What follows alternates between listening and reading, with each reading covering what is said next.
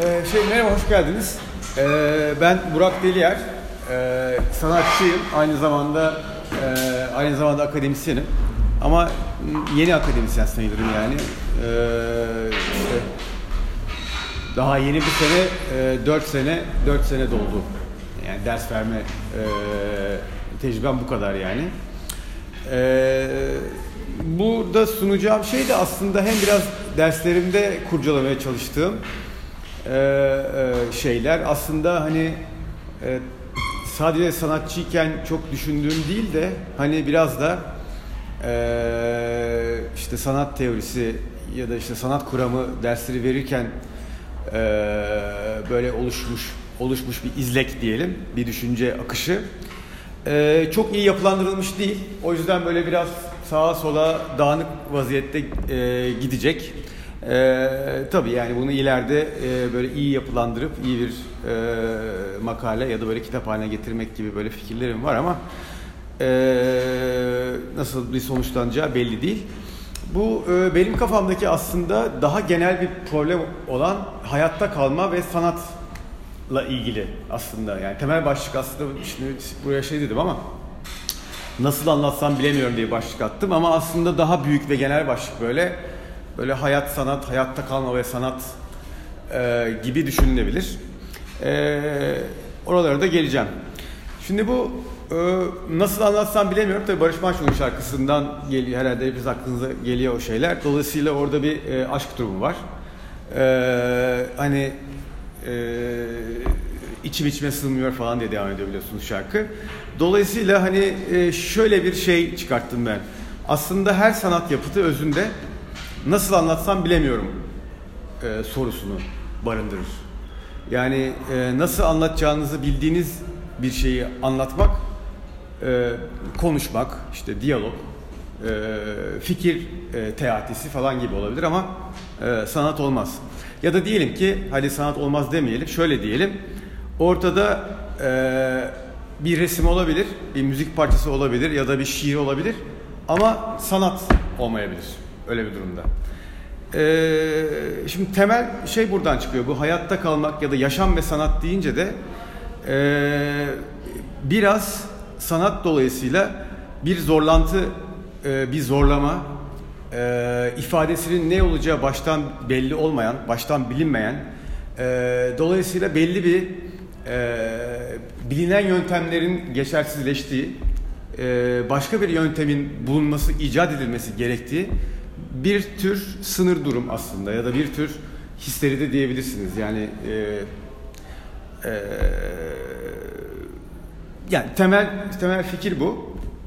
E, ve bunun üzerinden birçok böyle örneklerle bu fikri böyle açmaya, geliştirmeye çalışacağım.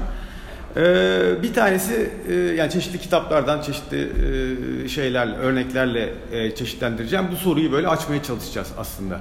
Ve dolayısıyla tabii bunun altında da şey sorusu da var. Hani sanatı bizim normalde algılayışımız hep böyle lüks ya. Yani ilk önce hayatta kal, yani sonra sanat yaparsın. İlk önce bir ekmeğini kazan, sonra sanat yaparsın. İlk önce bir e, bir işin olsun, bir e, sosyal sigortan olsun. Ondan sonra şiir mi yazacaksın, sanat mı yazacaksın falan. Bu ailelerimizin bize söylediği e, gerçekçi olan şeyler. Şimdi buradaki çabam benim biraz da böyle bu iki, bu fikri de e, bir bir polemik haline getirmek. Bu fikri de bir tarafta yani tutun ki biz hani bunu konuşurken oraya da geri dönebiliriz belki. Ee, bir örnek şu, Jacques Rancière'in bu Cahil Hoca kitabında e, bir örnek var. Orada e, Rancière e, işte herkesin ortak zekasından yola çıkarak bir eğitim programı geliştirmenin ya da program olamayacağını falan söylüyor. Yani önemli olan zekaların ortaklığı falan diyor. Orada verdiği güzel bir örnek var e, askerden oğlu sağa dönen bir annenin duyguları ve o sırada duygularını aktarmak için e, işte e, jestleri, mimikleri, işte ağlaması, sarılması, ne, yani ne yapacağını bilememesi aslında. E, ve e, annenin o sıradaki e, ifade zorluğundan e, nasıl işte bir dil geliştirdiğini, nasıl o zekanın ortaklığından nasıl bir şey geliştirdiğini anlatıyor. Ee, mesela bu e, benim burada değinmek istediğim bu e, sanatın bir zorlantı ya da bir ifade zor ifadeleri yöntemlerinin aşan bir şeyi ifade etme biçimi örneği olarak çok iyi geldi bana. E, ayrıca tabii bu şeyi de bağlıyor. Eğitim sistemi. Şöyle düşünün. Eğer bu bir zorlantıysa yöntemler arasından bir yöntem değil de yeni icat edilmesi gereken bir yöntemse bunun eğitimi nasıl olur? Olabilir mi? Olamaz mı diye e, aslında e, sanat fakültelerinin falan e, temelinde herkesin sorguladığı, sorduğu bir soru bu. Yani bu fakültelerin amacı sanatçı yetiştirmek mi? E, yoksa başka bir şey mi yani e, sanatı öğretmek? Bugüne kadar yapılmış olan sanat yapıtlarını öğretmek, onları tartışmak ama sanatçı olmak başka bir şey olabilir. Bu ikisi arasında fark, fark olabilir. Eee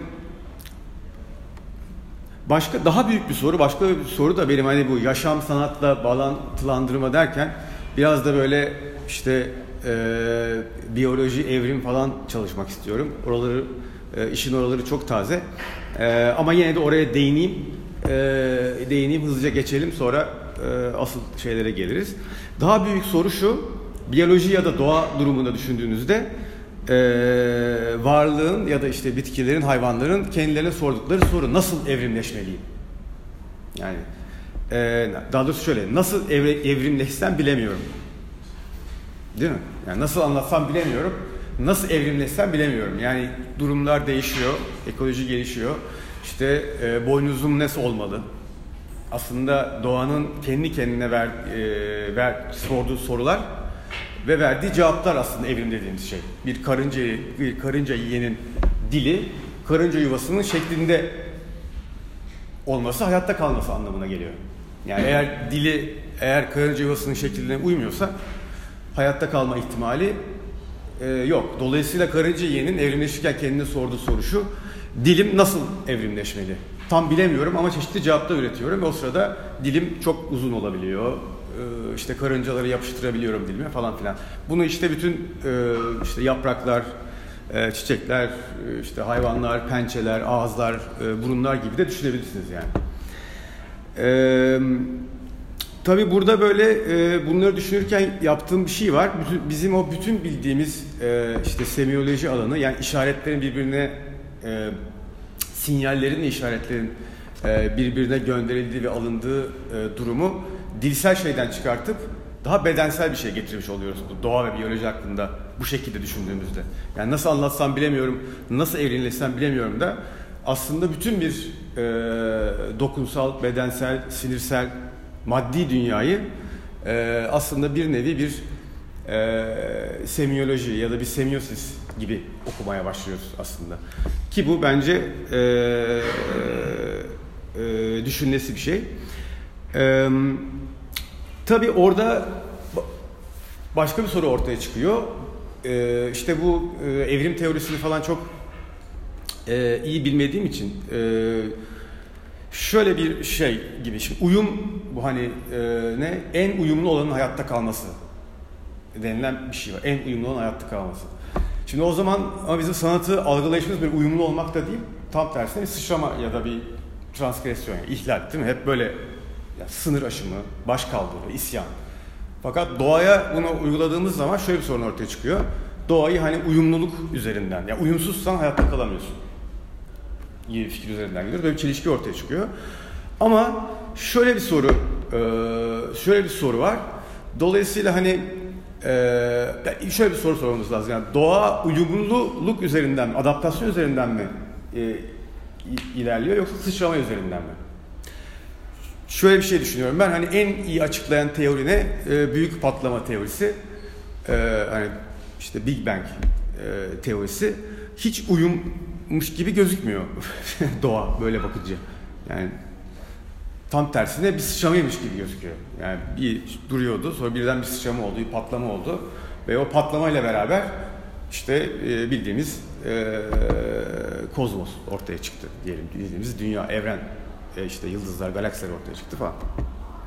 Dolayısıyla aslında doğada da biz o evrim teorisindeki uyum ve adaptasyon ve uyumlu olanın hayatta kalması gibi bir şey de söz konusu olmayabilir. Tam tersi doğa küçük patlamalar dediğim benim yavaş patlamalarla e, gidiyor olabilir. Yani ilk başta bir patlama vardı fakat daha sonra atıyorum işte e, e, suyun içindeki e, tek hücreli organizmalardan işte e, deniz yaratıklarına oradan işte Karadeniz yaratıklarına falan bunların hepsi aslında birer atlama, sıçrama ve patlama diye de düşünebiliriz yani. Ama yavaş, daha da yavaşlıyor giderek. Ee, dolayısıyla hani bu soruyu da e, bir tarafta tutalım. Çünkü e, biraz önce İnsel Hoca ile böyle geçti arada. Ben de böyle sanat tasarım falan diye düşünürken aslında tasarımın daha uyum tarafında olduğunu çünkü değil mi mesela şimdi bunu kullanıyorum ben. Benimle benimle bu nesnenin arasında e, bir uyum e, özdeşleşme olması gerekiyor. Fakat sanat tam da aslında bu özdeşleşmenin olmadığı kendime e, izleyiciyi hem şöyle diyelim hem izleyiciyi zorlayan biz ona bir soru soran ve ondan bir cevap isteyen bir zorlama, bir şiddet uygulaması aslında sanat. Ee, aynı zamanda da sanatçı tarafından da e, aynen nasıl anlatsam bilemiyorum sorusunda olduğu gibi bilmediği bir zorlantıyla yaptığı kendisine uygulanmış, uygulanan bir şiddetten bir cevap bulduğu, yani cevap e, bulmaya çalıştığı bir süreç. Aynı zamanda ama izleyiciye sorulmuş bir soru da. Dolayısıyla tasarımla sanat arasında da hani e, o fikirleri alırsak uyum ve sıçrama çok basitleştirerek söylüyorum tabii. Hani tasarım, uyum ve adaptasyon ve işlev ve çalışma gibi düşünürsek sanatı sıçrama tarafında tutmak daha makul geliyor bana. Tam bu zorlama, bilmeme ve bir cevap üretme. Bir patlama gibi. Bir ee, düzey değiştirme gibi. Şimdi bunlara geleceğiz. Ee, bunlar böyle çok büyük sorular, çok şey meseleler. Birazcık daha yere indirelim. Benim benim kendi örneklerim hem böyle biraz daha bildiğimiz, tanıdığımız örnekler falan. Bu fikirler nasıl canlanıyor şeyde? Ee, benim tabii ilk e, şey yapan bu geçen iki sene önce yaptığım Dolandırıcılar sergisinde e, böyle çok e, bana çok çarpıcı gelen bir örnek vardı. O da şu. E, Thomas Mann'ın e, Felix Dolandırıcı Felix Krul'un İtirafları diye bir e, romanı var. Bu en son yazdığı romanlardan e, bir tanesi. Hatta bir birinci bölüm yazılıyor bu birinci bölüm. ikinci bölümü yazacakken yazamıyor, ölüyor falan. Bu Thomas Mann'ın son şeyi. Orada e, dolandırıcı Felix Krul şöyle bir sahnede şöyle bir zorlukta kalıyor. Bir aristokratı oynuyor. Yani bütün dolandırıcılar gibi böyle hani o e, şatafatlı dünyayı, e, aristokratik şatafatlı dünyayı ve işte e, paranın, imkanların sınırsız olduğu, dolayısıyla hiçbir engel e, tanımayan o dünyayı canlandıran kişiler oldu. Dolandırıcılar genelde böyle oluyor bu arada yani. Hani benim genel şeyim. Hepsi böyle çok e, hafif hayatta giden karakterler. O yüzden de çok çekici oluyorlar. Yani hiçbir engel tanımamaları ve e, her türlü olanaksızlıkları karşı kör olmaları ve her şeyi olanaklı olarak düşünmeleri. O yüzden zaten insanlar böyle onlara kapılıyorlar. Ee, ama sonra tabii hikayenin sonunda düşüş gerçekleşiyor. Dolandırıcının vaatleri ve rüyası gerçekleşmiyor. Düşüş oluyor. Fakat tabii e, ben daha çok hani o yükselme hafiflik kısmına daha e, konsantre olmak istiyorum. Düşüş kısmında daha sonra gelir. Şöyle bir şey de kalıyor e, sevgili e, Felix Krul kitaptaki tenis oynaması gerekiyor. İşte aristokrat bunlar, işte insanlar var falan. Tenis oynaması gerekiyor ve e, tenis oynamayı bilmiyor. E, fakat işte rolle devam etmesi için tenis oynamayı bilmesi lazım falan. Fakat onu şöyle anlarsak da çok doğru olmaz. Thomas Mann'ın zaten böyle genel olarak böyle bir romantik sanat, deha sanatçı falan e, e, meselelerini kurguluyor, yani, e, kurcalıyor zaten. E, ve aslında bende do, dolandırıcılarda gördüğü şey de bu e, sınır tanımayan, sınır aşan, olumsuzluk tanımayan bu e, e, işte yetenek, deha dediğimiz şey belki de. E, ve Felix Krul e, bir şekilde tenis oynuyor. E, tabii ki ilk başta seyredenler yadırgıyor ya bu ne yapıyor diye. Çünkü tenis oynamayı bilmiyor ve karşısında böyle işte e, bildiğimiz işte aristokrat bunlar belki de işte 5 yaşından beri tenis dersleri, kursları almış insanlar falan. Fakat bizimki hiç öyle bir şey yok. Sadece havası var. Ee, sadece rol yapıyor, yapabiliyor yani. O pozu var falan. Fakat ilk başta böyle bir şey yapıyor. Diyor ki ne garip bir tarz. diyorlar. Ve Felix Krull gayet böyle oynuyor falan. Herkese kendi stilini kabul ettiriyor. Şu ortaya çıkıyor. Ee, yani hani çok riskli bir girişim. Foyası ortaya çıkabilecekken tam tersi bilinen bütün stillerin dışarısında bir stille sahip olan özgün bir tenisçi olarak ortaya çıkıyor da tam da böyle bir aristokrasi olması gereken hatta diğerleri daha sönük kalıyorlar onun yanında çünkü onun bırakın hani normal tenis oynamayı bilmeyi bütün bilinenlerin dışında bir e, tenis stili var. E, bu çok çarpıcı geliyor bana. Yani bu nasıl anlatsam bilemiyorum. Şeyine çok uygun zaten. Hani bir şey yapmam lazım, oynamam lazım. E, kazanayım kazanmayayım fark etmez. Fakat yapmam lazım. O sırada e, bir stil geliştiriyor. Tabii e, şunları her zaman söyleyebiliriz. Bizim e, normal insani e, gerçekçi kafamızda yani mümkün değil. Çünkü Felix Krull e, yani şöyle şurada şöyle bir şey de var tabii mesela.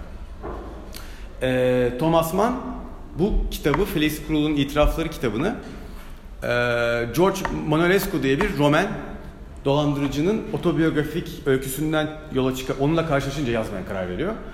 Bu da gerçek bir yani gerçek hikaye derken ya bütün bu dolandırıcı hikayeleri şehir efsanesi gibi zaten. Ee, ama hani bu bayağı gerçek yani gerçek diyelim çünkü böyle Osmanlı'ya falan da 1910-20'lerde bir Roman e, dolandırıcı bu George e, George Monelescu. E, ve hani orada şunlar var mesela 10 tane dil biliyor. Yani mesela Fransızca bilmiyor ama birazcık böyle bir ortamda bulunuyor falan Fransızca konuşmaya başlıyor bir anda. Ya bu kadar böyle hani e, yetenek, beceri, e, uyum, adaptasyon, öğrenme kapasitesi yüksekliği falan böyle bir sürü şey, işte deha falan diyebilirsiniz. Bu tür şeyler var. Tabii bize çok inandırıcı gelmiyor ama yine de onun e, e, hikayenin ya da o durumun e, kökündeki bu zorunda kalmak, zorunda kalırken başka bir şey icat etmek fikrine işte deminki işte biyoloji evrim şeyinden e, ya da Jacques Rancière'in şeyiyle falan beraber düşünmek mümkün. Ve e, sanatın da e, bu zorlantıyla, e, zorlanmayla ve e, bağlantısını görmek e, mümkün. Devam edelim.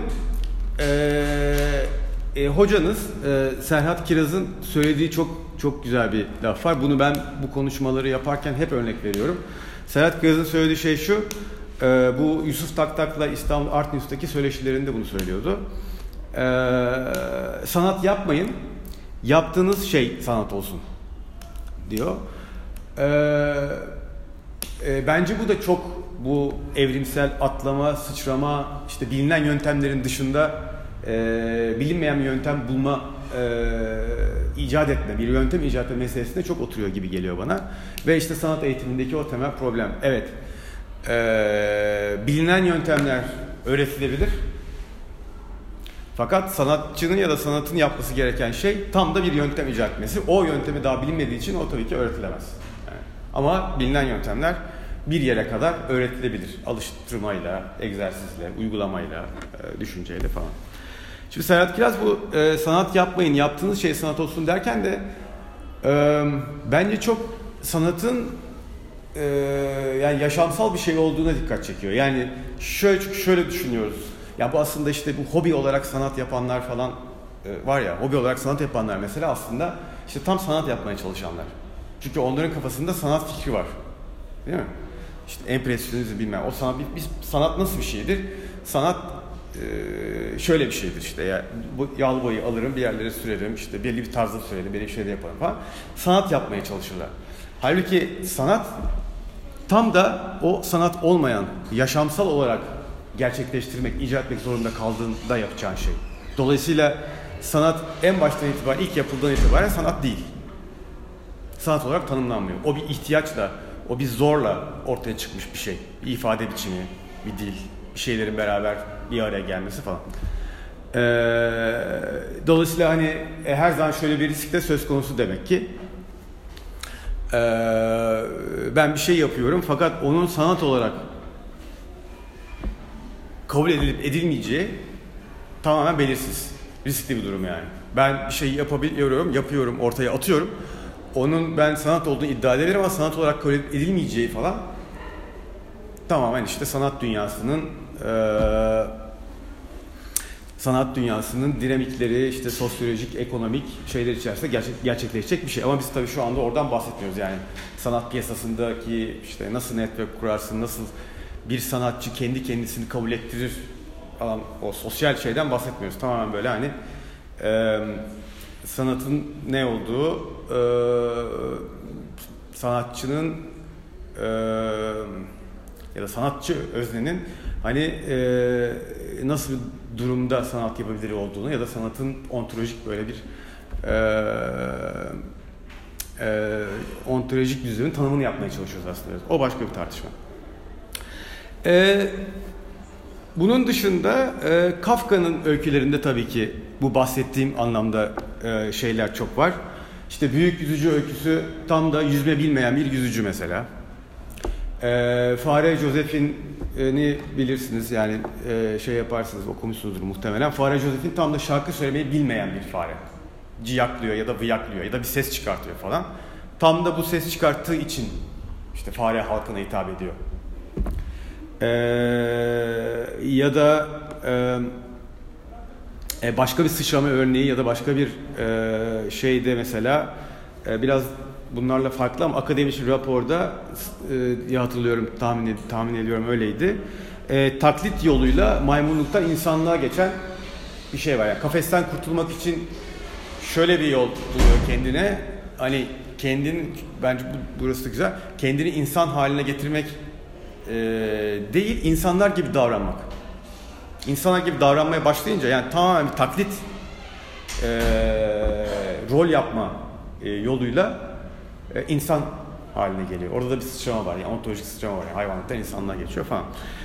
E, bu e, e, yüzme bilmeyen yüzücü, işte tenis oynamayı bilmeyen tenisçi, şarkı söylemeyi bilmeyen şarkıcı, e, bütün bunlar aslında e, bu sanat e, e, üretiminin temelde bilinen yolların dışında bir yol üretme e, zorlaması e, olarak ortaya çıkça, çıktığı anlamına geliyor. Fakat tabi e, Kafka'ya başka türlü de bakmak mümkün. Şöyle bakmak mümkün. Bütün bu paradoksal e, öyküleri hani işte büyük meselenin de hatırlarsınız hani bu kapı yani davanın sonunda ve ama aslında bir öykü olarak da e, anlatılan öyküde e, işte köylü yasanın kapısına geliyor orada bir gardiyan var e, işte kapı açık girmiyor bekliyor işte taşralı gelen şey bizim e, taşralı kişi en sonunda ölüyor ölürken de gardiyan diyor ki bu kapı senin içindi şimdi onu kapatıyorum yani bu kapı sadece onun içindi e, fakat tam da o giremeyecek kişi de oydu. Yani cesaret edip giremedi ya da bekledi, öldü ve kapı kapandı. Böyle bir mesele. Şöyle bir e, şey diye düşünüyorum ben. Kafka'nın bütün bu paradoksal anlatıları, çıkışsızlık anlatıları aslında e, e, Kafka'yı hani bir e, avcı halinde de getiriyor. Avcı derken şöyle, e, hani bütün bu doğa şeyleri yani bir kafes kuruyor aslında okuyucuya, okura. Ee, ve okuru o kafeste e, hapsediyor ve onun oradan çıkmasını, onu oradan çıkmaya, kışkırtmaya e, çağırıyor. Bu kışkırtma ve çıkma da işte tam o bahsettiğim oradan yolu okuru bulacak. Nasıl çıkacağını, bu meselenin ne anlama geldiğini, entelektüel olarak nasıl anlamlandıracağını okur keşfedecek. Onu bir yorum üreterek, bir okurun düşüncesinde, zihninde bir sıçrama, kafesten kurtulma, bir kaçış şeyi olması gerekir. Yani Kafka'nın öyküleri aslında e, hem e, kendileri işte kafesten, işte e, hayvanlıktan insanlığa geçmeler, böyle bir paradoksal şeylerle dolu. Aynı zamanda kendileri birer e, tuzak okur için. Onun o kafesten çıkmasına kışkırtıp o ontolojik sıçramayı o fikirsel sıçramayı yapmasına kışkırtacak kafesler de aynı zamanda. Yani e, o anlamda işte demin söylediğim sanat eserinin kendisi de bir zor, bir şiddet. E, okuru düşünmeye çağıran, oku, okuru düşündürten ya da izleyici düşündürten e, e, o e, yaşamsal atılımı yapmasını yapmaya çağıran e,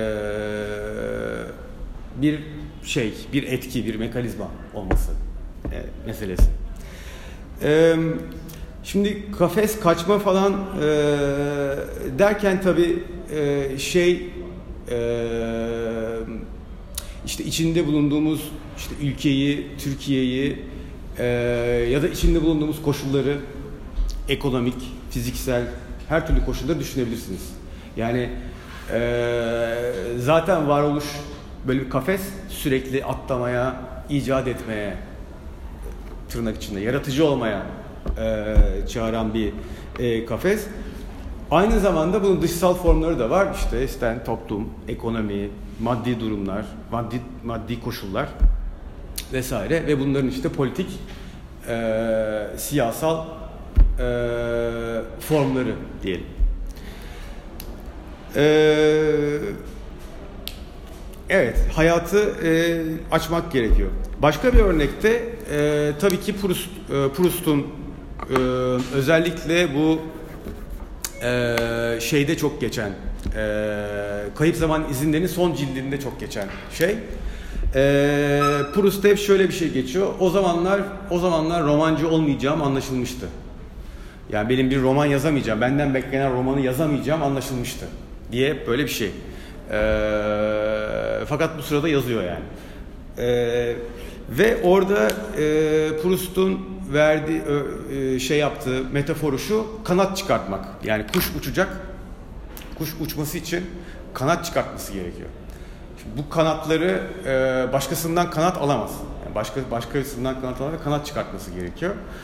E, dolayısıyla orada da bir e, e, zorlanma ve şiddet e, gerekli. O kanatların çıkartılması ve bu e, uçma metaforu da öyle. Hani bir atlama, biraz kendini e, bırakma ama o kendini bırakma derken de böyle bir hani e, e, e, fal, ap, yani cesurca ama aptalca olmayan bir kendini bırakma. Yani birçok önlem alınacak. E, akıl yoluyla koşullar e, oluşturulacak. Mümkün olan her türlü e, e, güvenlik önlemi alınacak fakat sonuçta bir atlama ve kanat çıkartma ve uçma eylemi gerçekleşecek. Dolayısıyla o kanatları çıkartmak e, e, baş başına bir e, mesele ve Proust'un kanat çıkartmak dediği de işte kendi yazma biçimini bulması. Yani kendi o e, zamansal e, kurgusunda yani biliyorsunuz işte e, işte bir yemek 300 sayfa sürebiliyor mesela. Çünkü Proust orada aslında o uzun cümleler ve o virgüller diyoruz ama aslında uzun cümle demek uzun bir zaman demek. Ee, ben onu biraz şöyle e, anlatıyorum. Hani e, basitleş, basitleştirici bir anlatı tabii ki. Hani Inception filminde e, neydi Türkçesi onun? E, şey Leonardo DiCaprio'nun oynadığı bu saniyenin içine böyle daldıkları ve sürekli o hani e, zaman sürekli açılıyor. Yani orada işte 3 saniyedeyiz ama o aslında 7 saniye, o aslında bir gün falan filan gibi. Aslında Proust'un kitabı da o virgüllerle o cümlelerin uzaması orada bir anlatı var, sonra başka bir anlatı var, sonra başka bir anlatı var falan o anlatı o zamansal akış yukarı devam ediyor. Orada başka bir şey devam ediyor, orada başka bir şey devam ediyor falan. Proust aslında tamamen bu e, bir yemekteki ya da işte sosyete dünyasının içerisindeki bu e, akışları, zamansal şeyleri sürekli veriyor. O yüzden aslında o cümlelerin sürekli e, cümleler uzun. E, mesela Proust kendi anlatısını kurgulamak için, işte kanat çıkarmak denilen şey bu.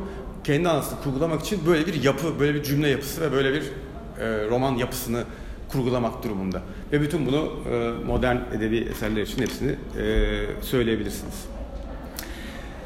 Ee,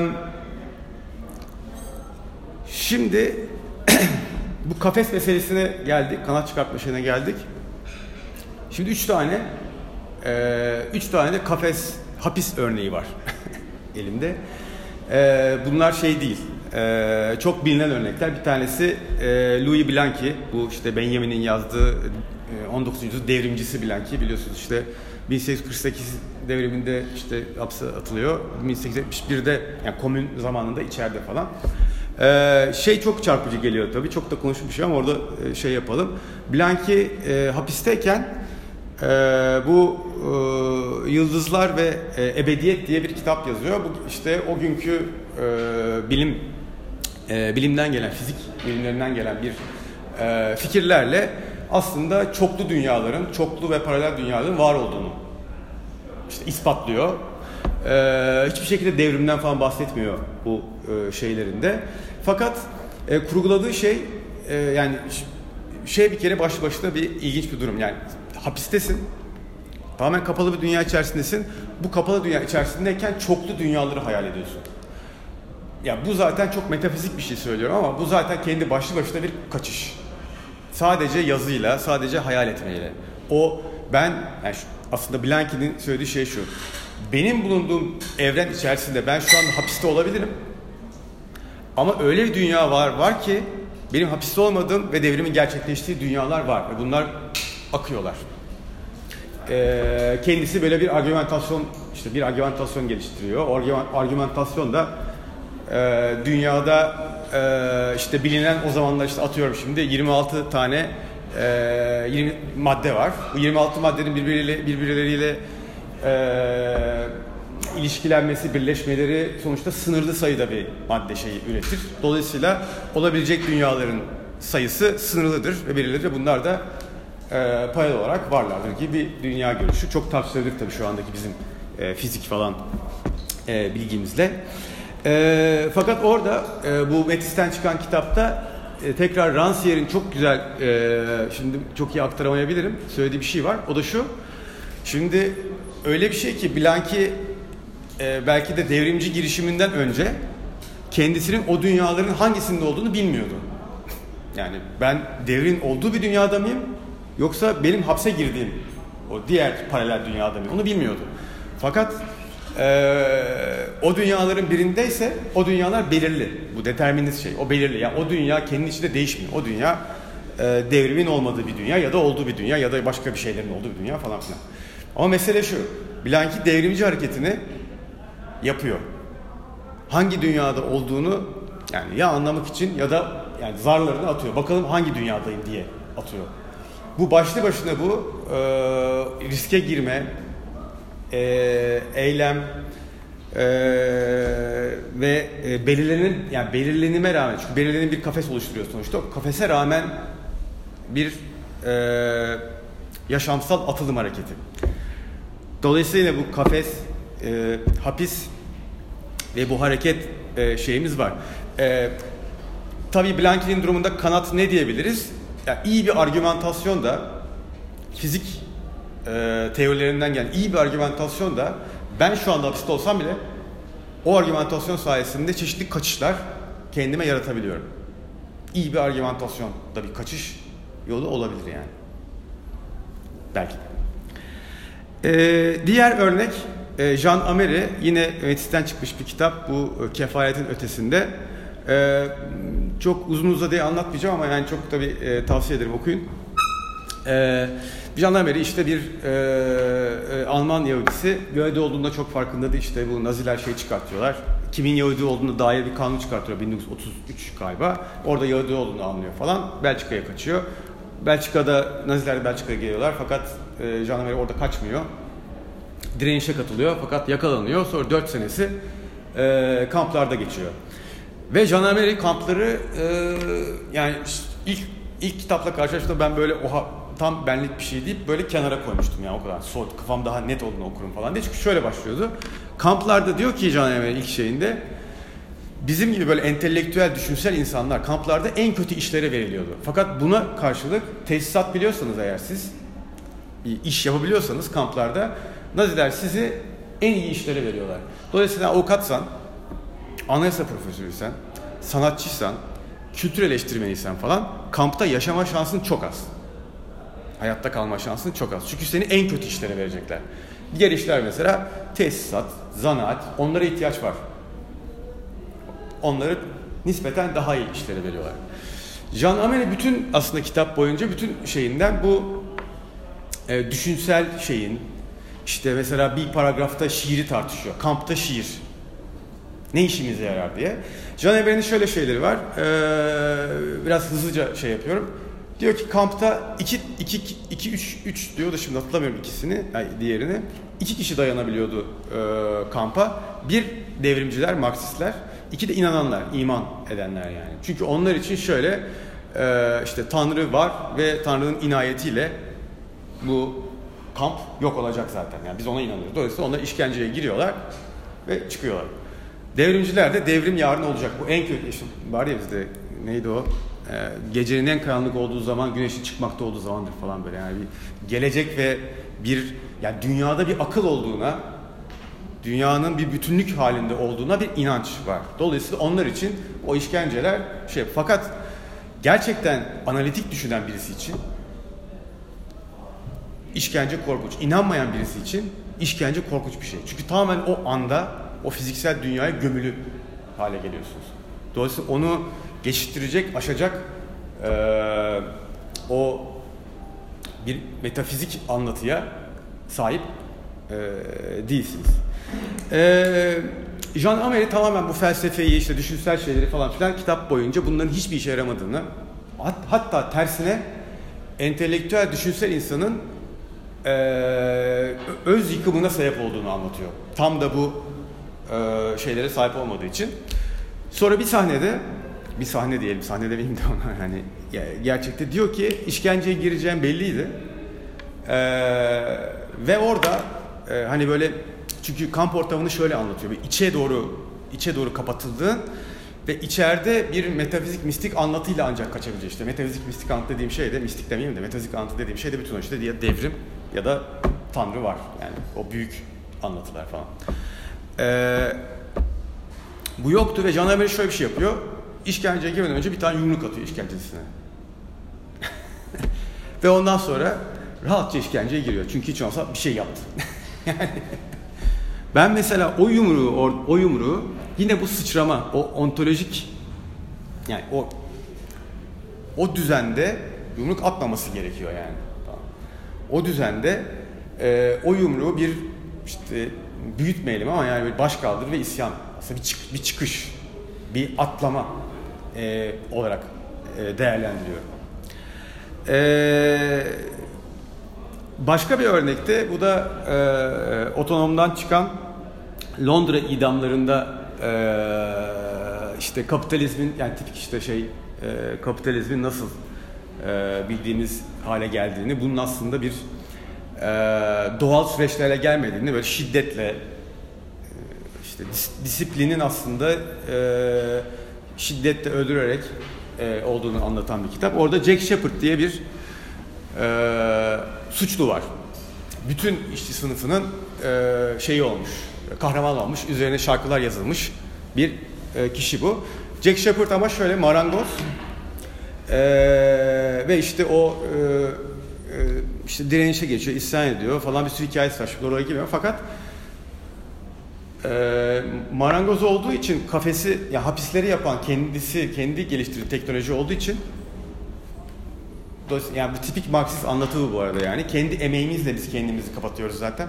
Yani biz kendi bütün fabrikaları, e, şeyleri biz işletiyoruz. O yüzden kendi emeğimizi başka türlü kullanırsak bu kendimizi kapattığımız hapisten de çıkabiliriz. Jack Shepard böyle Jack Shepard bunun tam bir örneği çünkü zaten marangozluktan geldiği için ve onun işçiliğini e, kapı e, işte e, e, şeyine e, kafes o şeyleri nasıl yapıldığını bildiği için onları açıp çıkabiliyor ve bu şekilde birçok kere hapisten kaçıp bu şekilde bir e, işçi kahramanı oluyor. Bu da başka bir e, e, şey meselesi. E, kaçma meselesi. Eee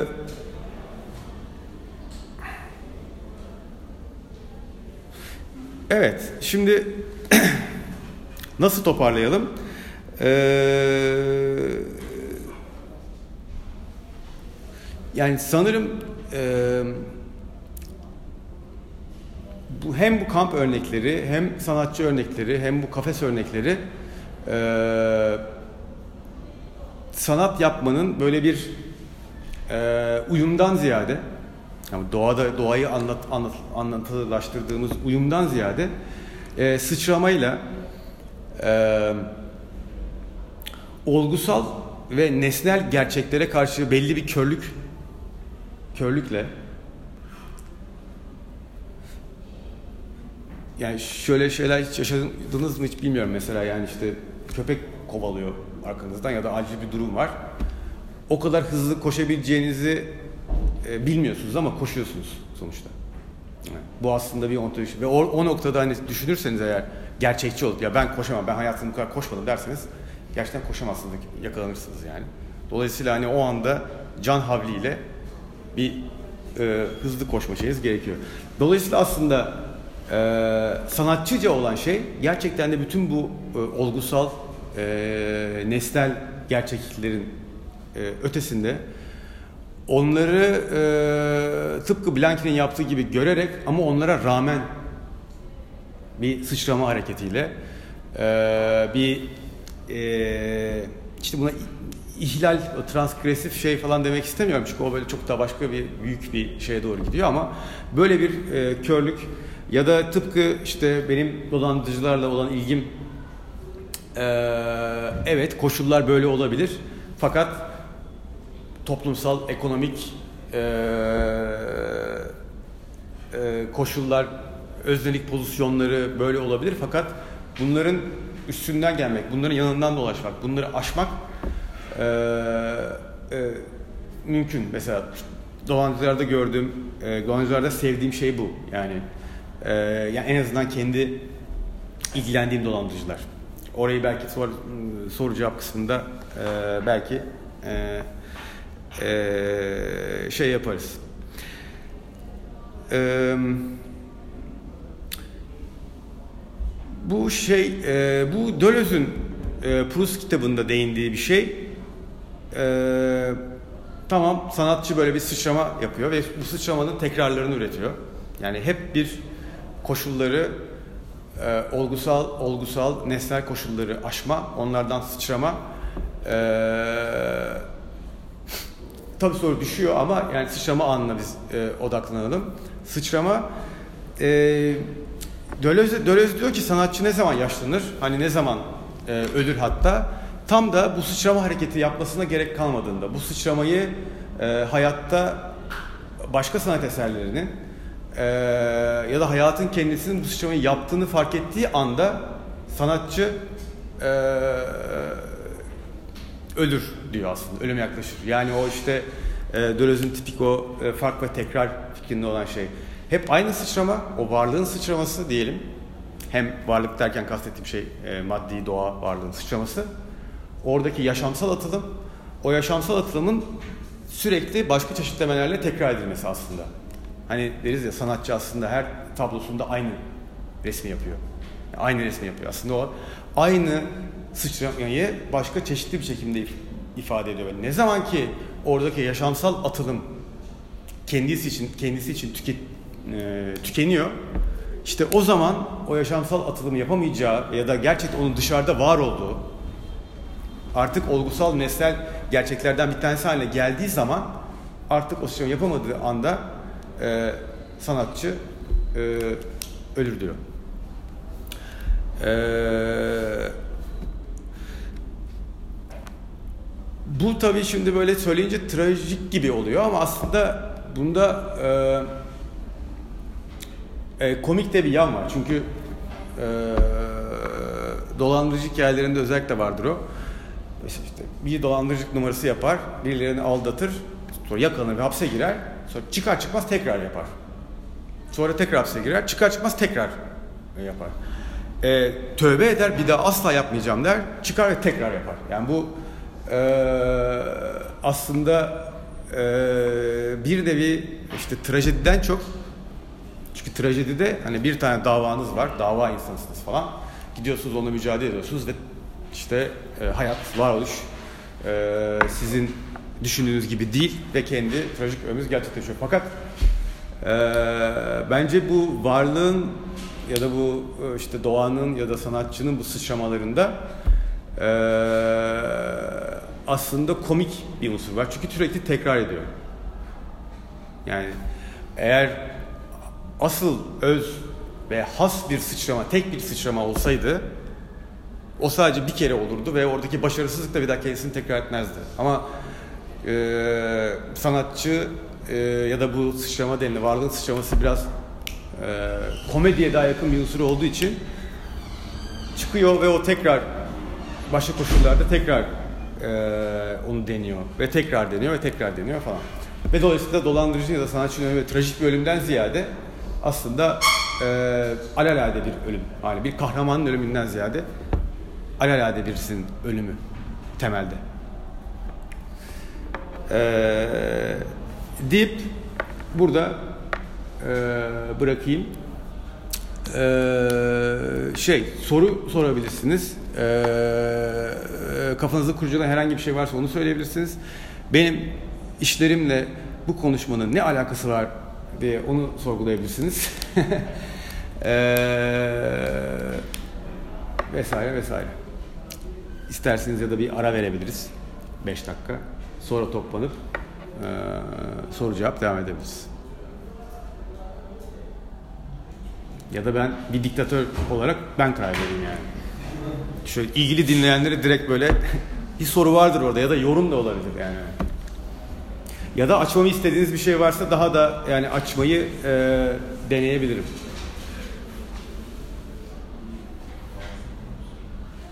Ben şeyi merak etmiştim.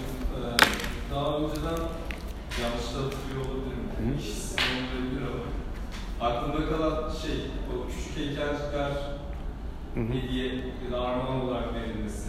Hı. Sizin, sizin işiniz. Ben küçük heykelcik verdim ya armağan olarak bilmiyorum. Ah. Yok hayır hayır. Ee, Serkan Özkaya'da mı kırmızı adamların mı acaba? Yok, böyle ahşap, renge renginde falan koyu ahşap böyle. Yok. Ya hangi, ne iş hangi iş olduğunu... Farklı farklı, bambaşka bir şey. Ha. Neydi peki şey soracağın soru? Onu şey yani böyle e, Felix Gonzalez Torres gibi böyle onların hediye edilmesi. Bu ama hangi bağlamda hediye edildi falan gibi bir şey soracağım. Hı hı. Yanlış kişi olduğu için herhalde. Yo yani hayır. ya şey zaten kendi e, ben burada kendi işlerimi tartışmak, onları açıklamak falan üzere burada değilim yani. Ben e, konuşmalarında gördüğünüz kafamda dönen şeyler var. Onları biraz da süreci ve topladığım örnekleri birbirleriyle ilişkilendirmeye çalışarak hani böyle bir şey size söyledim. Dolayısıyla hani böyle e, şey gibi düşünmeyin yani böyle Aa, sanatçı ayıp etti falan öyle bir durum söz konusu değil. Zaten ayıp olmaz yani bana. E, o hediye etme meselesiyle nasıl bağlantı kurdunuz bu şeyde? Yani bu anlattığım yaşamsal olan şeyde. Yani Feliz González Torres'te mesela e, o tükenen posterler ya da şekerler e, yani işte bir tanesi e, sevgilisinin bedeni olarak o şekerler sevgilisinin bedeni e, posterler de yani işte sen aldıkça bunu tükenecek bu e, e, yani orada bir ölüm e, teması e, ölüm teması var ve sen o ölüm temasına e, ölüme kışkırtılıyorsun da çağrılıyorsun ve seni böyle bir etik karar vermek durumunda bırakıyor. Yani sen şekerleri e, şeker seviyorsan tabii şeker sevmeyen biri için bir etik problem e, ortaya çıkmıyor ama ya da yani sa- sanat seviyorsun boş ver şeker sevmeyi. Yani sanat seviyorsun tabii ki. O san- cebine alıp götürmek istiyorsun. Felix González Torres'in bir işinin bir parçası sende olacak yani. Bu arzuna direnme ve seni etik bir e, pozisyona davet ediyor.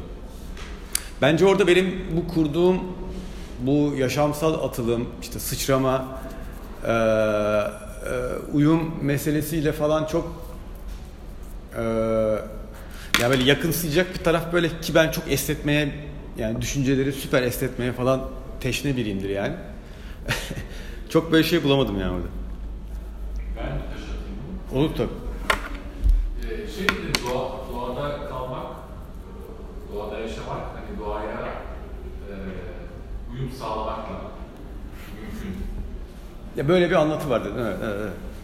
Yani doğaya uyum sağ, sağladığın vakit hani e, aslında doğaya karşı bir şey üretmediğin sürece e, aslında çok da fazla bir yöntem geliştirmediğin sürece uyum sağlanmadığı sürece ancak yöntem geliştirilebilir. Ha, doğru cümle bu şekilde. E, halbuki e, sanatla olan ilişkisine baktığım vakitte sanatta da tam tersi diye ifade ettiler ki ben çok ters olarak görmüyorum. Hı hı. Biraz şaşırtıyorum. Burada da aynı şekilde sanatta da e, üretim biçimlerinde biraz daha karşı duruşu veya işte yine aynı şekilde entegre olmayıp yeni metotların üretebildiği sürece, daha doğrusu yaratıcılığını o anlamda e, uygulayabildiği sürece sanatta da aynı şekilde bir şekilde sıçrama diye tabir ediyorsun. Bir yol kat ediş söz konusudur. Aynı fikirdeyiz eğer bu şekildeyiz. Evet, evet, evet. Ee, o zaman bir taraftan da şeyi bilmek gerekiyor. Ben buradaki ayrımın sanat üretiminde üretim, üretmemek konusundaki meselenin eee senin ettiğinin dışında aynı zamanda entegre olunacak ortamın da çok iyi analiz edilebilmesi gerektiğini düşünüyorum. Yani eee aslında herkes aynı ortamda yaşıyor. Herkesin entegre olması veya veya uyum sağlaması entegre yani anlamlı. Uyum sağlamasının mümkün olmasının ancak ve ancak o ortamın ne olduğunun çok iyi analiziyle söz konusu veya hassasiyetlerin o anlamda ortamla ilişkilenmesi ve sonuçlara bu şekilde ulaşılması gerektiği üzerinden geçtiğini düşünüyorum. Bu anlamda da hani o zaman sanatçının entegre olma süreci, hassasiyetler falan filan sanatçıyı politik kılar mı kılmaz mı? Böyle bir soru. Hmm. Ya bence e, politika şurada şey yapıyor. Bu hmm, Blanqui'nin işte bu Blanqui'nin bu e, Yıldızlar ve Ebediyet e, kitabının başında Rancière'in yazdığı ön söz çok çarpıcı. Çok kısa bir ön söz ama çok çarpıcı. E, orada şey tabii bu determinist dünya e, aslında temelde politik olarak muhafazakar bir dünya demek. Yani sen ne yaparsan yap dünyanın düzeni bu. Bu zaten aslında işte sağ fikrin temeli budur yani. Dünya, insanın doğası budur. Doğa şöyle bir şeydir. Yani hep belirlenmeler üzerinden gider. Dolayısıyla sen ne yaparsan yap bu düzeni değiştiremezsin. Bu bütün kapitalizmin, işte dinin, sağcılığın falan temelinde yatan aslında e, dünyanın belirli olduğunu ve düzenin değişmeyeceğine dair bir şey. Bence oradaki politika şu, tam zaten bence doğayı şimdi biz öyle diyeyim hadi. Yani şimdi doğanın ne olduğunu kesinlikle bilemiyoruz bir kere. Yani bu doğa işte bu uyum üzerinden mi gidiyor? Adaptasyon üzerinden mi gidiyor? İşte güç, güçlü ol- yani adapte olanın hayatta kalması üzerinden mi gidiyor? Ya da sıçramalar üzerinden mi gidiyor mesela? Bu iki tane eee, iki tane doğa yorumu.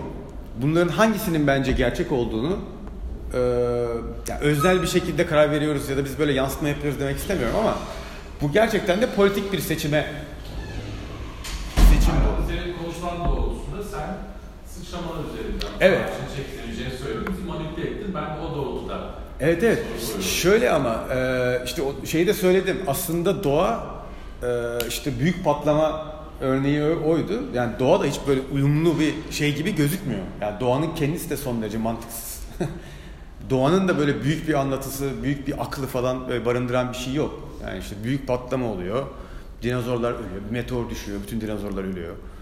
Ee, işte soğuyor. Biz şu anda soğuma döneminde miyiz değil mi? Öyle bir şey öyle bir şey soğuyor, ısınıyor falan. Hani var bir paterni. Yani var bir patern. O paterni böyle diye mesela işte işte güneş her gün doğuyor ama işte biz bugün biliyoruz ki güneşin ışınları her gün azalıyor aslında. Fakat bu azalma o kadar az ki işte atıyorum 1 milyon ışık yılı sonra tükenecek güneş fakat bu bizi hiç ilgilendirmiyor. Çünkü biz işte 30-40 sene daha yaşayacağız falan. Yani ben yani siz yani in- yani insanlık yani insanlık ne? Dolayısıyla bizi ilgilendirmiyor aslında hani ama bunu biliyoruz. Bunu biliyoruz hiç yani hayatımız için hiçbir varoluşsal bir e, değişikliğe sebep olmuyor. Söylemeye çalıştığım şey şu. Şimdi bu biyoloji okumaları falan filan çok sağlam olmadığı için ben biraz böyle kendi gözümle baktığımda doğanın da tamamen böyle saçma ve atlamalar üzerinden gittiğini düşünüyorum. Bir kere onu da işte en büyük argümanım da o. Büyük patlama diye bir şey var. Yani en iyi şimdi elimizde olan en iyi açıklama bu. Ve en iyi açıklama temelde doğanın bir uyumsuzluk olduğunu, doğanın hiç doğal olmadığını söyleyen bir şey. Patlama var. Bir yerden patlıyor ve bildiğimiz şey ortaya çıkıyor. Evet, dolayısıyla zaten o sıçramaların hepsine de şey dedim ya, bugün, bugün evrim aslında o patlamaların sürekli ya, daha yavaş, daha düşük şeyli patlamalar aslında. Nasıl kanatım olması lazım? Yaprak nasıl fotosentez yapayım? Bunların hepsi aslında doğanın kendi içerisindeki düşünmeler. Yani doğa böyle düşünüyor. Semiosis dediğim şey de oydu. Yani e, bir işaretler geliyor. O işaretlere göre ben nasıl pençe geliştirmem lazım? Ya da mesela işte açım, yemek yiyeceğim. E, pençelerimin, dişimin nasıl olması lazım? Ve ona cevap üretiyorum ben. Ve onlar aslında küçük varoluşsal atılımlar yani pençe, diş, burun, koku alma. Bütün o varoluş içerisinde olma. Ve bu bana e, ya da bu uyum ve sıçrama arasında kurduğum karşıtlık aslında son derece yapay bir karşıtlık bir tarafta. Hani böyle uyum sıçrama, sıçrama da uyum olabilir. Yani bunlar birbirinin içine giren iki şey gibi de Ya olabilir. şey aslında soru sorma sebebim henüz muhalif olma kısmında değilim. Anlamak için sonrasında kafamda bir şey şekillenecek veya herkesin kafasında. Bir metafor kullanıyorsun. Hı hı. Yani buradaki sanat, oda, sanat, doğanın sanatı, sanat meselesini yerleştirip daha sonrasında da işte doğa üzerinden milim milim kımıldayan değişim sürecinin ne kadar müdahale olsan da olmasan da eninde sonunda bir şekilde evrileceğini, başka yere dönüşeceğinden bahsediyorsun. Bu doğrultuda bu metafor bu şeye mi geliyor acaba? Yani demin politik lafında söylenen buydu. Yani insan, sanatçı hani e, uyum sağlayamadığı sürece analiz eder ve dolayısıyla da ister istemez bir şekilde politik karşı direnişi de belki kendi içinde hisseder veya eylem ve döker, döker olur ama yani sonuçta acaba insan şunu da istiyorsun, gerçekten amaçlıyorum. Yani e, insan, sanatçı e, aslında kendisine daha kapalıdır, politik değildir ve nasıl olsa eninde sonunda milim milim her şey yürür ve bir değişime zaten evrilecektir. Ve istese de istemese de, müdahale olsa da olmasa da bir sıçramaya sonuçta gidecektir ya mı getiriyorsun bu metafor sanki öyle bir. Yani geliyor, Yok. belki farkında değilsin ama belki, belki Ha. farkındasın. İkincisi soracağım ise yani bu doğrultuda benim anlamadığım e, peki burada bırakayım sen sonra tek karışacak. Ee, yani şey şu, e, Yani o milim milimlik, hani Evet. düşünce tarihinin bu kadar hızlı bir şekilde e, yani işte 20. yüzyıl sonrasında hele çok fazla hızlı bir şekilde sanatçıların veya düşünürlerin veya felsefecilerin veya insanların müdahalesiyle iktidarlara karşı her türlü direnişe karşı bu adamların müdahalesi, düşünce tarihinin evrilmesi, değişmesi falan filan varken biz yine o doğadaki bilim bilim hareketliliğe mi, mi feyz alacağız? Hmm. Ya şey diye düşünmemiştim hiç aslında. Ee, yani böyle e, dünya tarihsel bir bakış açısıyla hiç bakmadım meseleye. Yani bizim bu yaptıklarımız, ettiklerimiz ya da bu küçük sıçramalar, bu küçük atılımların hepsi e, birleşecek ve dünya e, bir dönüşüme ya o anlamda bir politik sonuç ya da e, edecek gibi bir şeyi hiç e, hiç hesaba katmadan ben tamamen e, yani bir de şunu da düşünüyorum ben şimdi bu verdiğim örnekler arasında işte e, en şey işte Blanki bu şeyi düşünen E, devrim işte dünya, falan filan. Onunla yani devrimle bilim arasındaki böyle bağlantıyı kuran e, ve işte bence de o bakımda yani oradaki e, bağlantı da bir mu- muhafazakar determinist bir bilime karşılık böyle ucu açık e, potansiyellere geleceğe açık bir e, bilim. Ve deter, determinist olsa bile dünya ona karşı eylemin sonucu bir duvara duvara çarpacaksa bile e, devrimci ya da işte bu devrimci özne o e, eylemi gerçekleştirmeye yönelik. Yani asıl devrimcilik şu değil Blanki'ye ben öyle anlıyorum. Asıl devrimcilik şu değil. Ben devrimin olacağı bir dünyadayım. O zaman şu, şu hareketimi yapayım ve devrim gerçekleşsin diye. Asıl asıl devrimci tam da olmayacağını bildiğin durumda hareketi her şeye rağmen yapabilmek.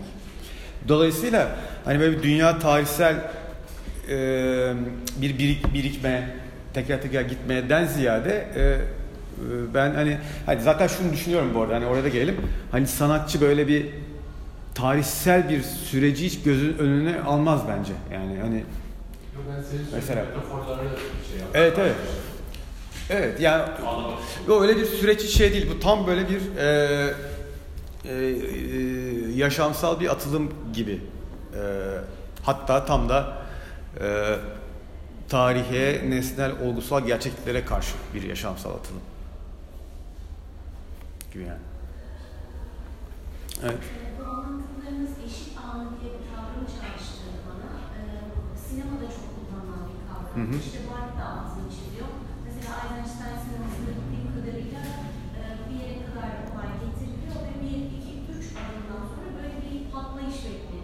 Mm-hmm. Um,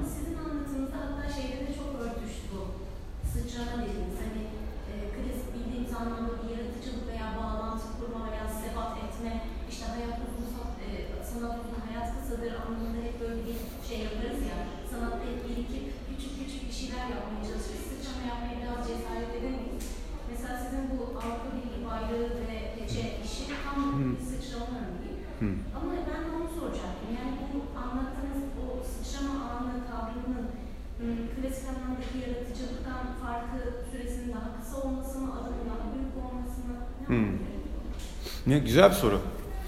Ee, ya şey mesela o sebat e, ya da e, sebatı e, inat e, ya mesela şimdi işte diyelim yani e, öğrenci öğrencilere de onu söylüyorum işte mesela işte sıçrama yaratıcılık falan filan e, e, bunlar olabilir. Hani konuşmanın başında da söyledim ya ailenizin söylediği şey hani bir sosyal sigortalı işiniz olsun hani. Çünkü o sürdürülebilir kılar e, şeyi. Onun dışında hani e, ve dolayısıyla e, inat etmenizi, inat edebilecek altyapıya sahip olmanız anlamına gelir o. E, onları dışlayan bir şey değildi e, aslında benim söylediğim. Evet, o sıçrama meselesi şey gibi gözüküyor. E, böyle acar bir e, acar bir yaratıcılık. E, böyle girişimci tarzı bir yaratıcılık, yani reklamcı bir yaratıcılık gibi hani kulağa geliyor olabilir. Ee, ama yani hayır kastettiğim o değil. Bu sıçra, bazı sıçramalar işte demin söyledim mesela Blanky'nin iyi bir argümantasyon kurmak tabii sıçrama olabilir. Yani o aslında oradaki herhalde benim kafamda olan kriter sanırım e, nesnel gerçekliğin dışında bir şeye doğru bir atılım yapmak. Bu hızlı da olabilir, daha yavaş da olabilir, farklı ritimleri olabilir bunun e, diye düşünüyorum. Mesela evrimde de o. Hani patlama evet çok hızlı bir sıçrama ama e, işte karınca yiyenin dilinin karınca yuvasına göre olması mesela değil mi? Jenerasyonlar alan bir soru cevap mekanizması. Yani o soru sürekli soruluyor çünkü. O soru sürekli soruluyor. Ona cevap yani doğa ona cevap üretiyor yani. O nasıl anlatsam bilemiyorum da olduğu gibi yani. Hani böyle mi acaba, böyle mi acaba, böyle mi acaba, böyle mi acaba falan diye. Onların hepsi bir atılım. Çünkü bilmiyor mesela. Böyle olmayabilir. Bir sürü o karıncayı yiyen o yolda ölüyor. Değil mi? Yani yanlış cevap verenler falan. Evet. Cevap olduğunu bilmiyorum sonunda. yani cevap var mı bilmiyorum orada. Neyse evet. Ee, şey mi böyle bir akılcılık eleştirisi gibi bir şey mi aslında? Böyle modernite eleştirisi falan. Eee, Değil mi? Çünkü yani modernite- sistemli ve işte birbirinin üstünde binen düşünceler yerine daha böyle hiçbir yerden çıkmak zorunda olmayan galiba. Hı hı, hı işte falan gibi öyle bir şey. Ee, yani modernite değil, e, modernite eleştirisi değil modernite çok başka bir e, şey gibi. E, ama bir akıl eleştirisi kesin. Yani bence akıl eleştirisi evet var. Yani bu e, çünkü yeterince akıllı olan birisi aynen bizim işte amiyane akıllı ol ya da efendi ol falan vardır ya bu kavgada. He, he. Sigortalı olmayı. Ha sigortalı. Ha, sigortalı olmayı tutuyorum ben onu çünkü şey. o sıçrama için bir e, e, basamak demeyeyim. O da böyle hmm, kanat da değil. Hayır. E, basacağın zemin gibi o. Ha, daha böyle şey düşük bir şey. Yani daha e, bir zemin o. Ona basıyorsun böyle.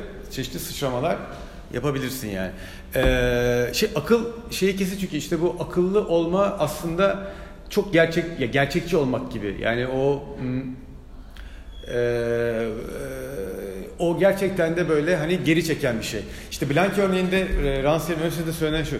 Yani e, Blanque'nin e, işte bu evren teorisini, bu yıldızlar, işte astrolojiyle ilgili o e, çoklu dünyalar ama hepsi determinist dünyalar. Yani o hangi dünyaysa hani o olduğunu okuduğunda aslında bir insanın o devrimci e, atlayışı, e, çıkışı yapmaması için bir neden gibi gözüküyor. Akıllıca üretilmiş bir gerçekçi neden. Çünkü o dünyada olmayabilirsin yani. Hani sevgili Louis yani değer mi o riske girmeye? Çünkü o dünya, o devrimin olmadığı bir dünyada yaşıyor olabilirsin şu an çok büyük ihtimalle. Ama ona rağmen o e, devrimci hareketi yapıyor ve işte hapiste ve hapiste de bu e, şeyi yazıyor. Yani e, yani eğer böyle bir başkaldırı varsa e, tam da hala o e, akıla karşı bilerek ama hani akıl eleştirisi biraz şöyle gibi anlaşılabiliyor ya. Yani boş ver abi bütün bu nesnel gerçeklikleri falan düşünme. Hayır. O nesnel gerçekliğin hepsi okunacak. Ona rağmen e, bir şey geliştirilecek. Ve kılı kırk yararak. Yani Spinoza'da falan da çok vardı böyle. Akılla kılı kırk yararak ama dünyaya güvenerek. Yani zar atma e, jestleriyle. Yani risk almakla alakalı bir durumu Evet. engelliyor çünkü. Onu önemli gibi ama hayır e, böyle bir aptalca risk almak da değil. Bütün e, rasyonel olan şeyden hepsinden faydalanacak. İşte e, ona göre e, aletler geliştirilecek. Fakat sonuçta her zaman için bir ucu açık bir atılım şeyi olması gerekiyor. Yani hani böyle bir sadece e, bir e, aptalca kahramanlık gibi de değil. Yani onu şey yapmaya çalışıyor. İkisi arasında yani bu, bu şeyde olan başka bir örnek de e, Spinoza'ydı. İşte o e, Deleuze'ün şeyi bu pratik felsefe. Mesela orada şey gibi anlatıyor. E, yani Deleuze Spinoza'dan gelerek yüzme orada da yüzme metafor, yüzme metaforu var. İşte bu işte aşkın fel, aşkınlık, aşkınsallık, içkinlik falan. İşte Deleuze'ünki e, aşkınsal amprisizm yani Deleuze'ün felsefesinin şeyi felsefe e, e, literatüründe aşkınsal amprisizm diye geçiyor. Ya ne aşkıncı yani ne böyle idealar ve formlar var, ideal formlar ve şeyler var. Ne de sadece böyle maddi, doğa ve fizik var. E, ampirik bulunduğumuz ortam deneysel, duyumsal fakat oradan bir e, transandans ya da transandantal bir aşkınsallık var. Şöyle yüzme örneğinde şöyle gidiyor Spinoza. Şimdi yüzmeyi öğrenmek için elinde bir broşür olabilir, bir e, e, talimatname diyeyim. Talimat işte. Kulaç şöyle atılır, şöyle şey çizilir, bilmem ne yapılır falan filan. Fakat bu tabii ki hangi dalgada, hangi denizde, hangi tuzlu mu, ne kadar falan olduğunu söylemeyen bir şey. Yani bu bir ideal form. İdeal bir deniz, olmayan yani bir deniz. ideal bir su, ideal bir yüzücü. Ve bu bütün bizim dünyamızın kurulu olduğu, işte ortak dilimizin kurulu olduğu e, mantık bu aslında. Yani her şey soyut bir e, uzlaşımsal şeyle belirlenmiş. Fakat e, pratik felsefe dediği işte e, Deleuze'ün e, Spinoza için tam da kendini suya atıp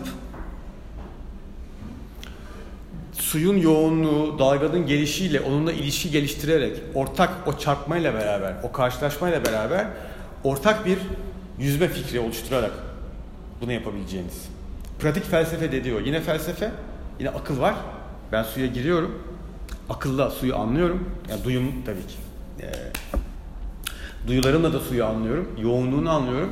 Ve onunla beraber bir ortak bir e, bir şey gelişiyor. Bu da yüzme.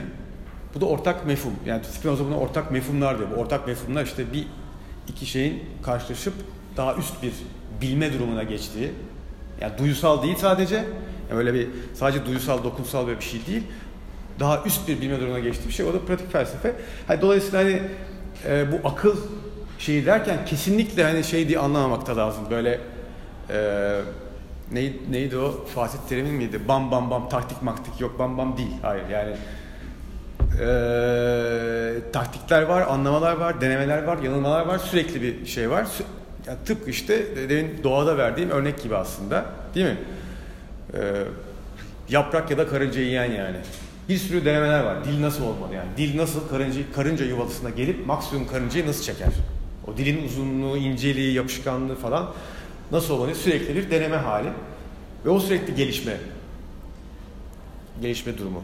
Sanatçılar için de, pratik için de ee, aynı şey geçerli. Ama şey anlamında akıllı e, eleştirisi var kesinlikle. Uzlaşımsal, e, ideal, ideal formlarla işleyen uzlaşımsal akıl anlamında bir eleştiri var evet. Bu şey gibi oluyor aslında bu talimatname dediğiniz şey sanat eğitimine şey yaparsak işte size e, değil mi sanat okullarında çağdaş sanat işte avantgard işte performans sanatı işte empresyonizm sembolizm bunlar nedir bunlar aslında atılımlarla ortaya çıkmış fakat şu anda kanonlaşmış yani donmuş bir form haline gelmiş ideal formlar aslında. Fakat bizim yani sizin gerçekte yapacağınız şey denize atlayıp kendi yüzme yani sanat dünyasını atlayıp diyelim hadi öyle diyelim sanatçı olarak sanat dünyasını ya da hayata atlayıp sadece sanatçı olmayacaksınız bir de hayatta da kalmanız lazım.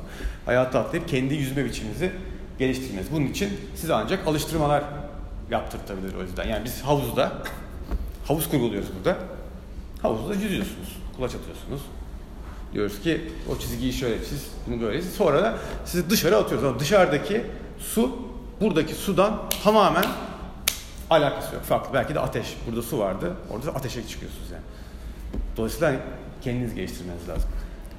Bu Spinoza'nın ortak resimlerle ilgili yazılmış, e, üzerinde yazılmış çok şeyler var. Şimdi hatırlayamıyorum hangi yazı oldu ama orada özellikle e, bu e, yüzme meselesinin karşı karşıya kalma ve temas sürecinin aslında sonucu değil de yani yüzmenin yüzme süreci mi yoksa yüzmenin kendisinin mi mesela haline getirilmesiyle ilgili iki tane ayrı durumun olduğundan bahsetmek de gerekiyor. Yani çünkü o zaman yüzmeyi becerenler, bu yöntemde yüzmeyi becerenler varsa boğulanları ne yapacağız? Yani e, bu konu e, aslında burada iki tane kilit kelimeyle bence çözülebilir. Birincisi ilham kelimesi. İlham meselesiyle hakikaten bu süreci kalıcı hale getirebiliriz veya sürekli hale getirebiliriz. Süreci sürekli hale getirebiliriz. Sonucu ki şey yapmadan, amaçlamadan, e, sonucun ne olacağını düşünmeden veya bu endüstri toplumlarında olduğu gibi çıkar e, ilişkisine hiç girmeden Dolayısıyla sanatı aslında tarif oluyoruz bir yanda. Yani e, şeyin Kant'ın işte e, Çıkarsız. sonuç ilişkisini kurmadığı sanat tanımını e, söylemeye çalışıyor. Bir taraftan da e, risk konusu hakikaten burada e, sen dedin ya aptalca bir risk. Aslında o aptalca risk konusunu ben bile bile hiç anlamıyorum. Çünkü yine aynı şekilde tıpkı yüzmeyi denerken boğulanlarda olduğu gibi her seferinde risk alıp da beceremeyen insanların aldığı risk aptalca oluyor. Yani batanlar aptalca riski almış oluyorlar. Yani beceremeyenler. Yine Evet. şekilde ben riskin aptalca e, veya değil diye kategoriye ayrılmasından taraf değilim. Çünkü risk konusunda da aynı şekilde sonucun hesaplanmaması veya sürecin ön plana çıkartılması söz konusu. Bu e, konu bu konu yani ben katkı sağlamak için söyledim. Evet, evet. Bu anlamda düşünülürse daha da çözümleyici yaklaşılabilir diye düşünüyorum. İlham ve risk hakikaten e, biraz daha şey kendimce. Evet, evet. Ben kendimce. Yo evet kesinlikle yani bu aptalca risk e, ya da işte daha akıllıca risk falan diye şey yapmak gerçekten biraz e, iş çıkartıyor. Çünkü oradaki e, e, asıl mesele neydi tekrar hatırlayalım. E, yaşamsal bir atılım yani işte yani benim sorgulamamda şey hayatta kalmak ya da hayatla e, yaşamla e, sanatın arasındaki ilişki yani şey gibi e, biraz da şu şey sorgularından çıkıyor işte yani bu eğer yaşamsal bir şey değilse bunu yapmayalım mı? Mesela. Belki de tam da yaşamsal bir şey olmadığı için yapalım. yani tam da yaşamsal bir şey. Yaşamsal olan her şeye karşı yapalım sanatı Sonucun mesela. planlanmasıyla alakalı bir şey. O zaman yani senin söylediğin anlamda açmaza giriyor. Sonucun planlanmaması. Sadece ilhamla şekillenmesi. Yani o suyla sen anlatırken bile ilhamı aslında ediyorsun. Yani o Hmm. suya temas ve suyun kayması, etmesi hani tamamen Evet. e, yüzebileceğini düşünen adam zaten yüzmeyi yüzmeyi hesaplayan çok kolay yüzmeyi öğreniyor ve boğuluyor belki de. Evet. Ya burada bo- boğulma tabii. Yani boğulma e, işte yani boğulma şeyi her zaman var ama e, şey de işte bütün bu Deleuze e, işte felsefesine bu yaşamsal atılım felsefesi, vitalist felsefe diye Nietzsche falan diye bunlara da göre zaten hani e, e, korkarak çok iyi bilerek koşulları falan çok iyi tahlil ederek e, ve o tahlillerden dolayı da hayattan korkarak ona güvenmeden e, yaşamak yani o atılımı yapmadan yaşamak zaten aslında yani onlar için en büyük kötü. Boğulmak değil yani. Onlar için en büyük kötü konformist uzlaşım e, uyumlu e, halde e, yaşamak. Deleuze, Deleuze işte onlara onların hayatı bile yok diyor. Bir dünyası olmayan insanlar diyor ona. Hiçbir dünyası olmayan insanlar var diyor mesela. Çünkü herkes gibi. Ve o hani o ortalama yolu tutturup hep hayatta gibi gözüküyor ama hiç hayatta olmayanlar falan gibi hani öyle bir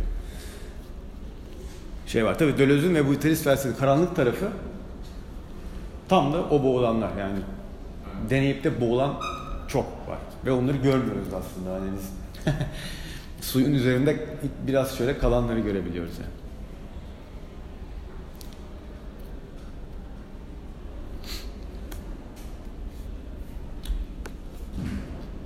Ben bir şey söyledim, sormak istiyorum. Biraz şey, e, benim yeni fikrim gibi bir şey. Aslında sizinle katılarak risk ve ilhamla bağlantılı yine. E, kafesin nasıl yapıldığını bildiğinizde aslında e, kaçış olayı daha hızlı ilerliyor. Bir de iki tane daha soru çıkıyor bundan sonra. Sanatçı olarak baktığımızda. Sanatçının izleyiciyi o sonucu görme isteğiyle attığı bir adım oluyor. Ya da yoksa inandığı gerçeklerin sürdürülmesi için yaptığı bir denediği bir risk. Yani tekrar geri döneceğini biliyor. Hı hı. Ne- Nereye? Şey, kafese mi? Yani şeye, hapise tekrar geri döneceğini biliyor. Döneceğini biliyor ama nasıl kaç, kaçacağını da biliyor. Sonuca sürekli deneyip tekrar geriye dönme riski alıp e, Hı hı. kaçması bir devrim? Devrim başlangıcı olabilir mi? Ee, e, devrim başlangıcı değil ama devrimin böyle bir e, devrim ne- yani şimdi devrim ne olduğunu da böyle tarif etmeniz lazım aslında ama biraz böyle e, atlaya zıplaya konuşuyoruz yani. E, de, orada devrimin ya da o sıçrama fikrinin bir nüvesi var tabii kaçmakta. Yani o kapatılıyor, o tekrar kaçıyor. Ya aslında e, sevgili e, şey e, Süreyya Evren'in e, Süreyya'nın böyle bir sorgulaması vardır. Şiirde yazdı. Houdini üzerinden. Bu Houdini var ya kendini bağlıyor ve bir gösteriyle falan kilitler pşt, açıyor. Vala diye ortaya çıkıyor falan. Hani en şeyden Ee, aslında oradaki mesele gerçekten de hmm, yani bize haz veren şey ya da böyle e, beynimizi ya da algılarımızı zıplatan şey gerçekten de o kaçma jesti. Çünkü orada e, biraz şey gibi düşünebilirsiniz bunu. Yani maddi fiziksel dünyadan daha aşkınsal dünyaya zıplama gibi. Yani bedenden ruha doğru bir gidiş diyelim. Yani kurtuluş ya. Yani yükselme, hafifleme, e, acıdan kurtulma. Hani bütün bu e, e, dinsel e, teolojik böyle anlatıları da düşünün yani felsefedeki bütün bu mesele. Bence o kaçmada, kafesten kaçmada tam o hafifleşme anı var. Yani tıpkı böyle işte araba kullanırken falan hissettiğimiz şey gibi. Yani mesela ne deriz? O da onu da çok takılıyor, onu çok söylüyorum değil mi? Ayaklarımı yerden kesiyor yani. Hani Bu ne abi? Ayaklarımı yerden kesiyor. Sanki çok küçük bir şeymiş gibi. Bayağı ayaklarımı yerden kesiyor. Uçuyorum diyorsun aslında. İlhamsız merkeze kesmiş. Onun gibi bir şey. Evet, ben o ilham mesele, ilham, e, e, ya o ilham mı? Ya olabilir tabii ki ilham ama ilham sanki şöyle bir şey söyleme, söyle, şöyle bir onu bir yolundan saptırtayım o ilham fikrini. Hani ilham deyince aklımıza şey gibi bir şey geliyorsa orada demiyorum ben. Yani böyle e, düşünüyorsun bir anda böyle işte muse değil mi? Melekler geliyor böyle bir anda o e, ilhamlarla bir yere gidiyorsundan ziyade benim söylediğimde daha çok böyle dışarıdan sana bir şiddet geliyor. Denizdesin abi. Deniz dalgalı ve fırtınalı hiç senin ve o durumda sen bir yüzüş, e, yüzme fikrini şey, o ilhamın gelmesinden ziyade daha böyle zoraki ve zorlantılı bir süreç. Metot Evet, senin metot yani Yani tabii çok böyle kaba bir, bir sağcı fikirde söylemek istemiyorum. Yani böyle hayatta kalma yöntem geliştirdi işte falan filan gibi böyle hani öyle bir şey de söylemek istemiyorum ama o zorlanma ve zorlantı hali e, yoksa bir şey çarpmıyorsa sana zaten sen o çarpan şeyi o çarpmayan yani çarpmıyorsa bir şey çok o uzlaşımsal din içerisinde kalıyorsun zaten ister istemez. Ya yani bu bir sürü şey olabilir bir insanın hayatında. Ne bileyim yani deprem görürsün. Uf, diyor, aman binalar aslında kağıtmış. Değil mi? Mesela bizim e, 99 depreminde yaşadığımız şey, benim hissettiğim şey öyleydi yani. Yani o kadar, çünkü çok sağlam diye yaşıyoruz mesela. Beton ne kadar sağlam falan. Bir bakıyorsun ha kağıtmış. Yani bu o sana çarptıktan sonra ancak sen şimdi o e, o nasıl anlatsam bilemiyorum dediğin şey olması lazım. Yoksa zaten sana bir şey çarpmıyorsa, seni bir şey zorlamıyorsa zaten ister istemez yaptığın şey ya bu endüstrideki yaratıcılık gibi şeyler oluyor. Bu yaratıcı endüstrilerdeki gibi yani işte bu oyun yazarları işte tüketim e, şey endüstri, kültür endüstrisinin gibi şeyler oluyor. Yani bir yaratıcılık gibi bir şey var ama işte benim başta söylediğim yani müzik parçası var ortada. Bir resim var ama sanat yok. Yani çünkü o yaşamsal değil. Ee, dolayısıyla zorlama şeyi oluyor. Yani ilham perisi diye bunu adlandırırsak e, bu periden ziyade e, canavarı gibi bir şey olabilir. yani daha karanlık bir şey o. Çarpıyor ve sen e, zaten işte e, sanatçının da aslında sanat eserinin de izleyiciye yaptığı şey bu çarpma. Bir sanat eseri izleyici işte Kafka'da verdiğim Kafka'yı şeyi söylediğim oydu. Kafka nasıl izleyiciyi kafes altına, kafes içine kapatıyor? İşte ee, bu kapı senin içinde ama şimdi onu kapatıyorum. Ya bir dakika kapı, yasa kapısı neydi, kim girecekti, kim bir, bir çıkışsızlık yani aslında ve tam da senin böyle o çıkış arzuna, bir cevap bulma arzuna tam boşa çıkartan, seni tam böyle kafes içinde kapatan bir şey. Çünkü oradaki senden o düşünce atılımını talep ediyor çünkü Kafka. Seni zora sokuyor. İşte sanat eseri de biraz bence izleyicisini de zora sokar. Yani ona bir şiddet uygular. Çünkü değil mi e, sanat alanında en çok söylenen şeydir. E, göze parmak iş. İşte o göze parmak iş dediğimiz şey cevabı zaten veren insana. Yani seni düşünen, kendisi düşünen iş. Göze parmak anlatıyor zaten sana söylüyor. Sana bütün derdini anlatmaya çalışıyor. Ve sen de anlıyorsun derdini falan. İşte burada o söylediğim o zorlama, çarpma ve başka bir e, düşünce geliştirme süreci ortaya çıkmıyor. Tam da sanat eseri düşünen kendisi düşünen değil. Bu da yine Döloz'un şeylerinden bir tanesi. Kendisi düşünen değil ama düşündürten ee, şey aslında. Bu Evet. Çoktan sonra bu neydi? diye bir düşünce geliştirmek, bir anlatı üretmek, bir e, entelektüel çaba geliştirmek zorunda bırakan e, şey. Dolayısıyla mesela biz şu anda güncel sanat dünyasındaki işte politik sanat, kimlik bazlı sanat, ister gay, ister LGBT, ister kadın şeyi olsun. Aslında bunların hepsi bu anlamda tırnak içinde e, söylüyorum kötü sanat. Çünkü hepsi bir cevapları var. O cevapların o kimlikler var gibi kabul ediyoruz. Bu nasıl anlatsam bilemiyorum da şu da var çünkü yani e, anlatacağım şeyi de tam bilemiyorum. Eğer sen mesela anlatacağın şeyi de biliyorsan Dolayısıyla senin yaptığın şey onun anlatı araçlarını bulmak. Değil mi? O kadar. Sana kalmış iş. Halbuki bir de yani nasıl anlatacağını da bilememen de gerekiyor. Bilmiyorum burası pek e, çok iyi anlatamadım sanırım ama e, e, şey bu. Yani bizim çağdaş sanat ortamında şu andaki böyle hip e, meseleler aslında hep böyle sorularını bildiğimiz, e, cevaplarını bildiğimiz sorulara e, böyle çeşitlemeler üretiyoruz gibi geliyor aslında bir taraftan.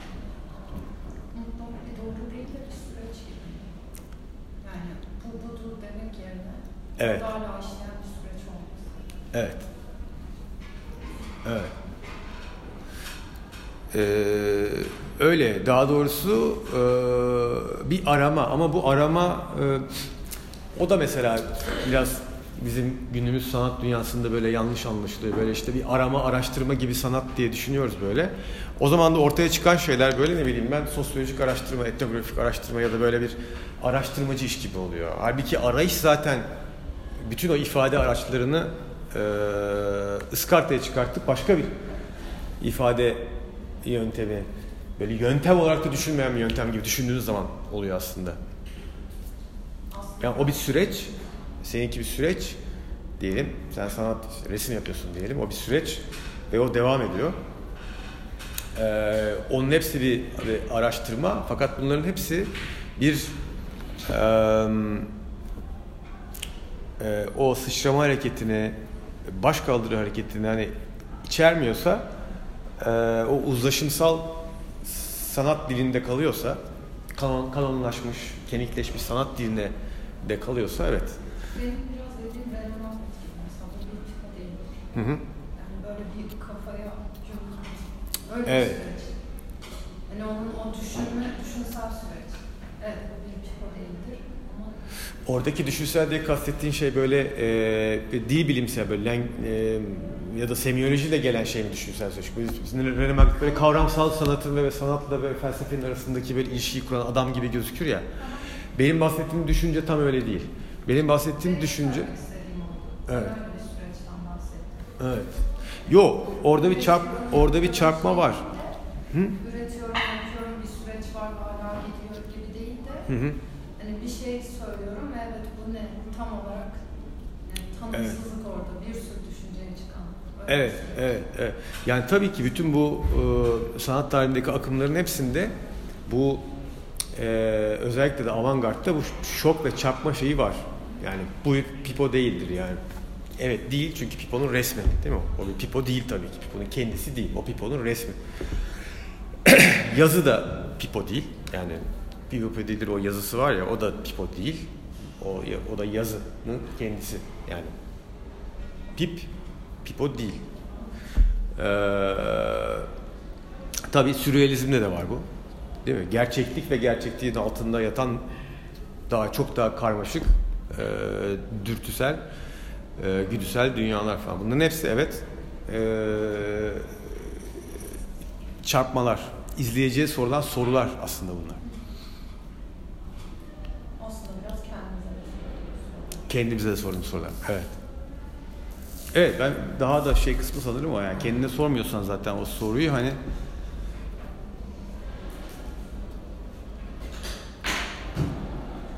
Tamamdır. Kolay gelsin.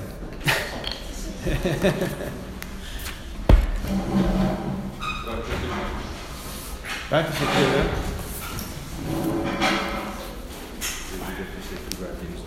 Yazılı da olarak. If you.